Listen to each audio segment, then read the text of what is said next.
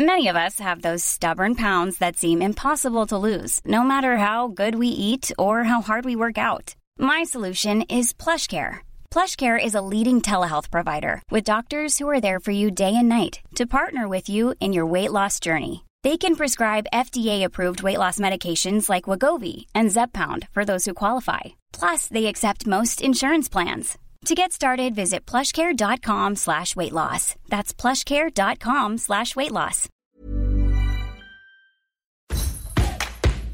El podcast del Diario de los Deportistas es patrocinado por Tiendas Atléticos, productos deportivos. Síguenos en la página atléticos.com o en Facebook como Atléticos MX. Atléticos, lo mejor para el deporte.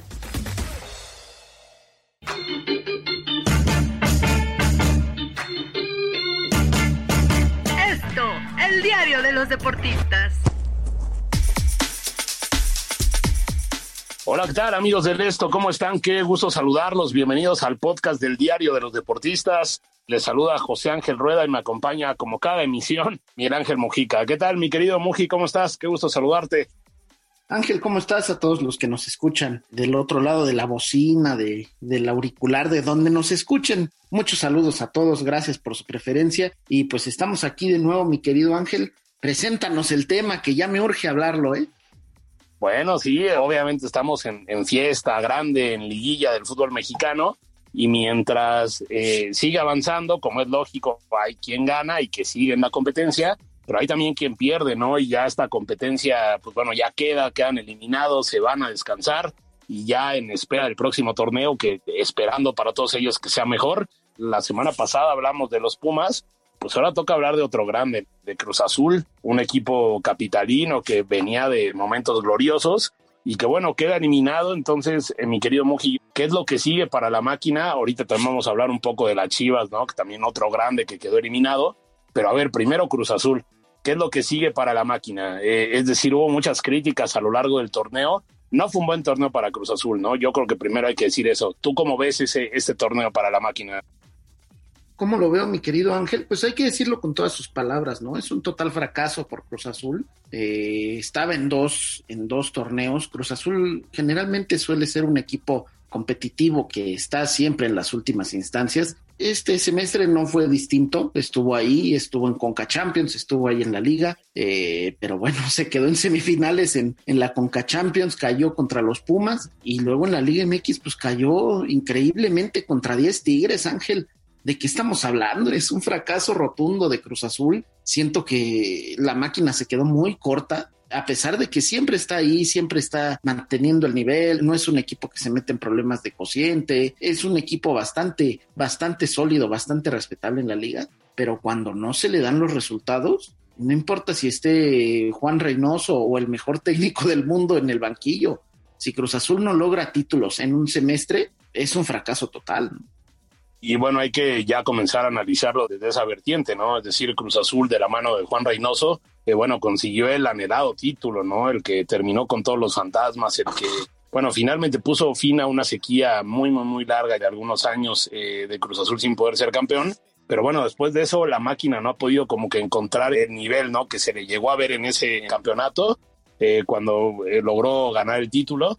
Y a ver, ¿tú crees que ahí corra también ya por un tema anímico? Es decir, que Cruz Azul después de tanta adrenalina acumulada, cuando de repente logran ser campeones, que haya habido una relajación en los jugadores, en la propia institución, en el propio Juan Reynoso, o es simple y sencillamente una cuestión futbolística, ¿no? No se puede ganar siempre, eso nosotros lo sabemos, pero sí creo que en Cruz Azul se ha notado un poco esa relajación, no solamente en la cuestión futbolística, ¿no? Sino también en la cuestión directiva, se desprendieron de jugadores importantes también llevaron jugadores importantes, hay que decirlo. Pero a ver, ¿tú crees que caiga más en eso, en que Cruz Azul de plano dijo, ya está el objetivo cumplido, ya tenemos tiempo de descanso, tiempo para relajarnos? ¿O por dónde va todo este tipo de cosas?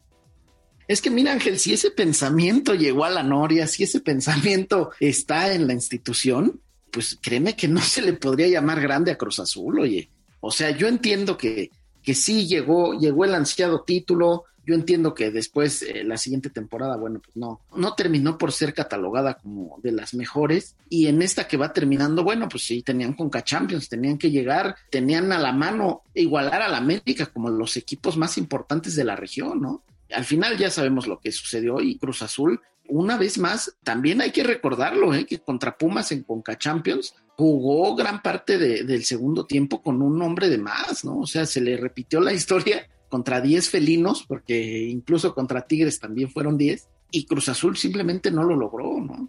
Entonces, si esa mentalidad que comentas, que ya se relajaron y que todo esto, pues Cruz Azul no podría ser considerado un grande.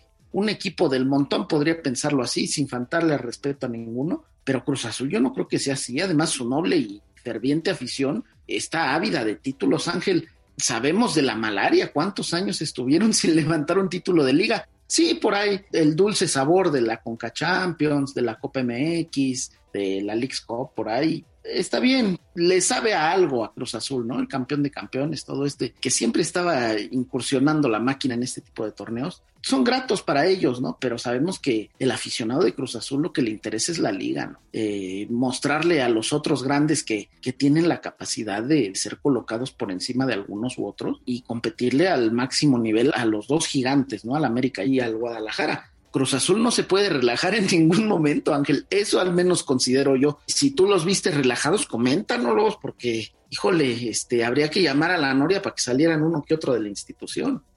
Yo creo que muchas veces esta eh, obviamente es una cuestión psicológica, ¿no? Es decir, tal vez uno como jugador no se sienta así, ¿no? Dices, bueno, yo estoy dando mi esfuerzo, yo no dudo que den ese esfuerzo, pero es como que un sistema generalizado, ¿no? Que digas, bueno, ya se logró el objetivo, vamos a trabajar por algo más. Obviamente no es un tema consciente, ¿no? Ahí influye mucho la labor del técnico, la labor de los directivos de decir, a ver, bueno, aquí está, tenemos este campeonato, pero ahora vamos por más, ¿no? Y qué es lo que hace a los grandes equipos, ¿no? Igual y no, no es una actitud consciente, igual evidentemente los jugadores salieron a dar lo mejor que tenían y es una cuestión de bajón futbolístico que tampoco es algo que se pueda ocultar, ¿no? Es algo que ahí está. Creo que Cruz Azul lo demostró este torneo, que no era tal vez ni siquiera un tema de ganas, ¿no? Sino también era un tema futbolístico. La máquina se quedó sin gol, se fue cabecita y no hubo quien salvara las papas del fuego, ¿no?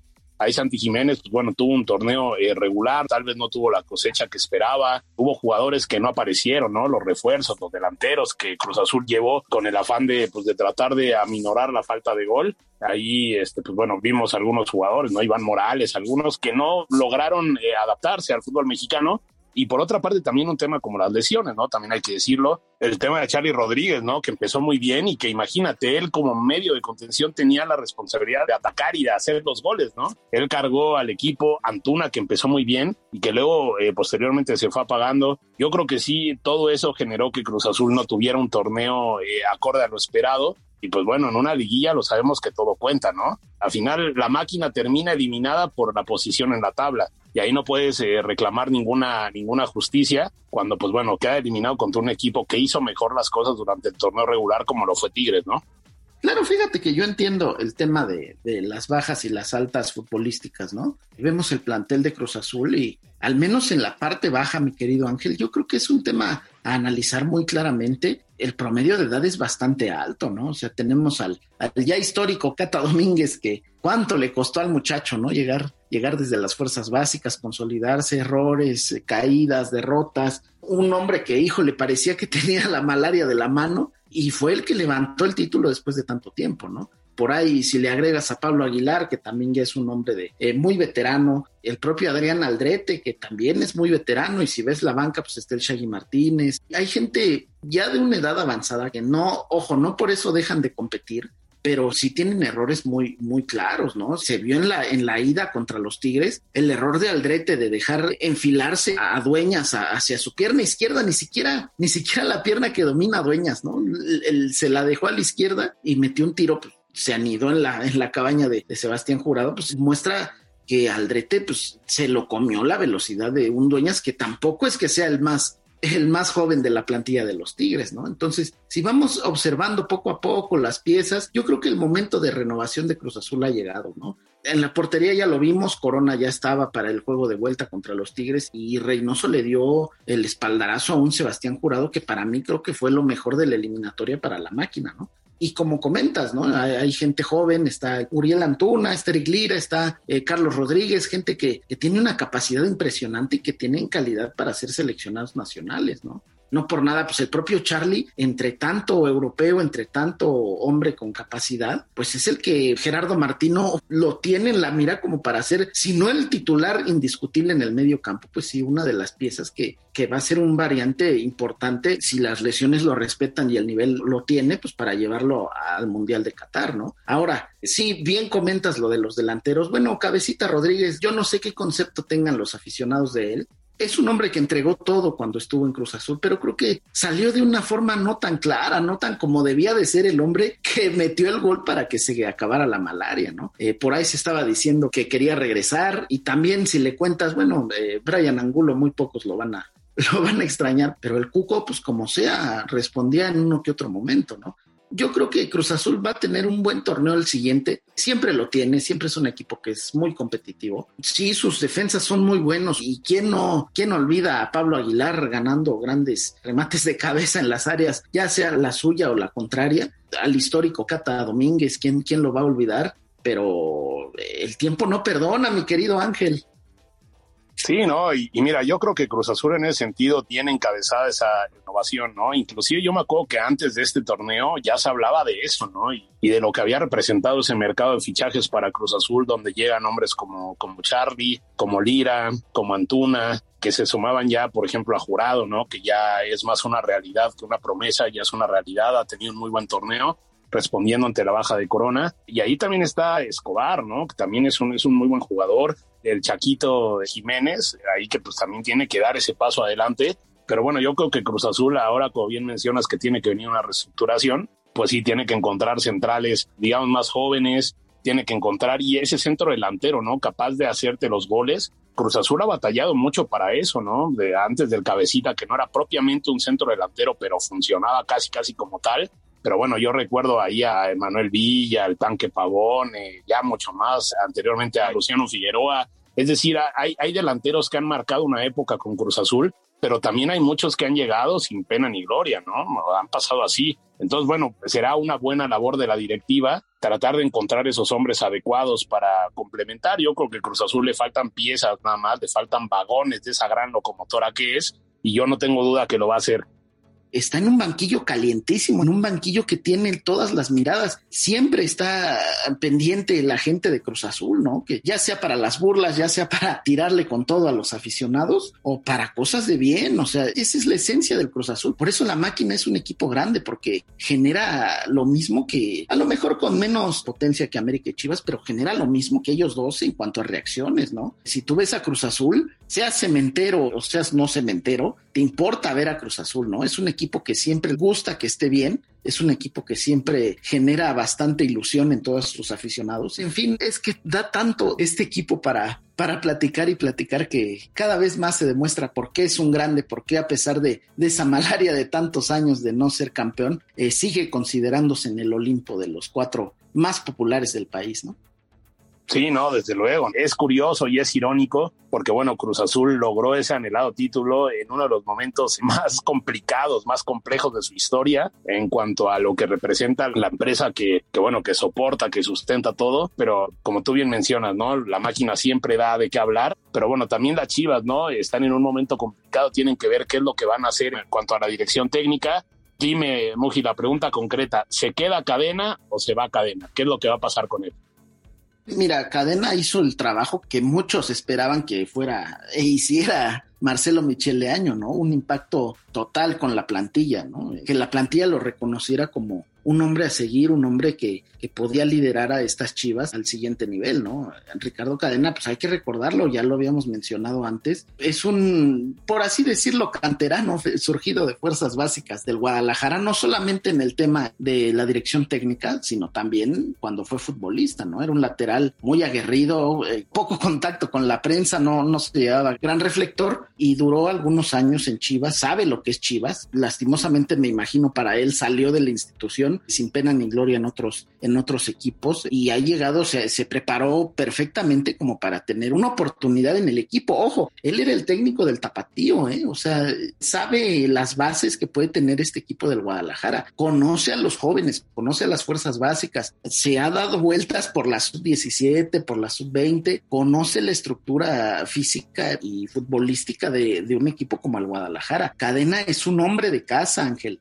como lo es el Tilón Chávez, como lo es gente que está ahí metida con Ricardo Peláez y Mauri Vergara, que ellos dos deben de fijarse más en ese tipo de gente. Son gente de casa que conoce eh, lo que representa el escudo del rebaño. No cualquiera puede llegar a, dirigir al rebaño, Ángel deja tú extranjero o, o, mexicano, eso no importa, pero deben de saber la base de lo que representa tener en la cancha el equipo que mucha afición considera el más mexicano de toda la Liga MX, ¿no? Yo creo que Cadena hizo un gran, un gran trabajo. Se merecería una oportunidad, como por ejemplo América se la va a dar a Fernando Ortiz. Ya está confirmado que Fernando Ortiz se va a quedar como técnico del América para la próxima campaña. Pero ¿por qué no todos buscando tener una continuidad? Pues darle esa oportunidad a, a Cadena, que hizo un gran trabajo para mí.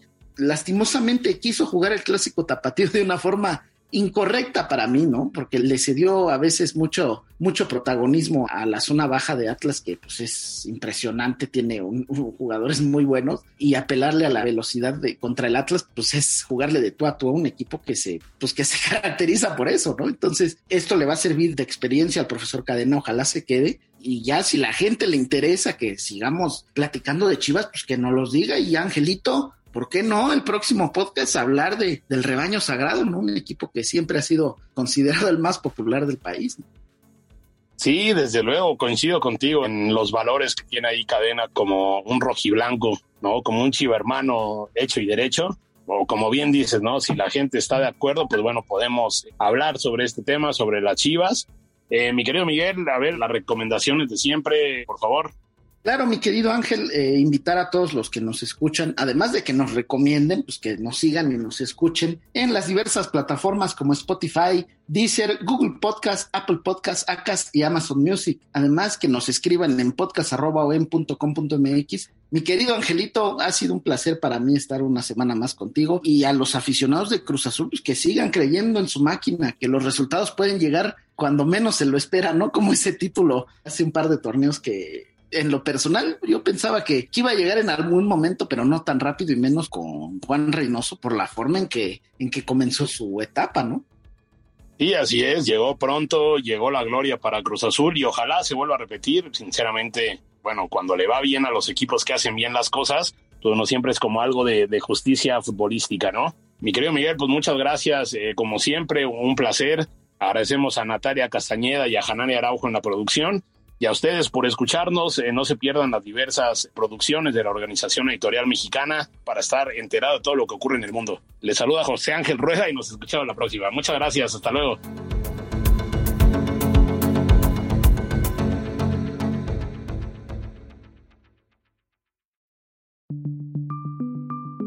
Esta es una producción de la Organización Editorial Mexicana.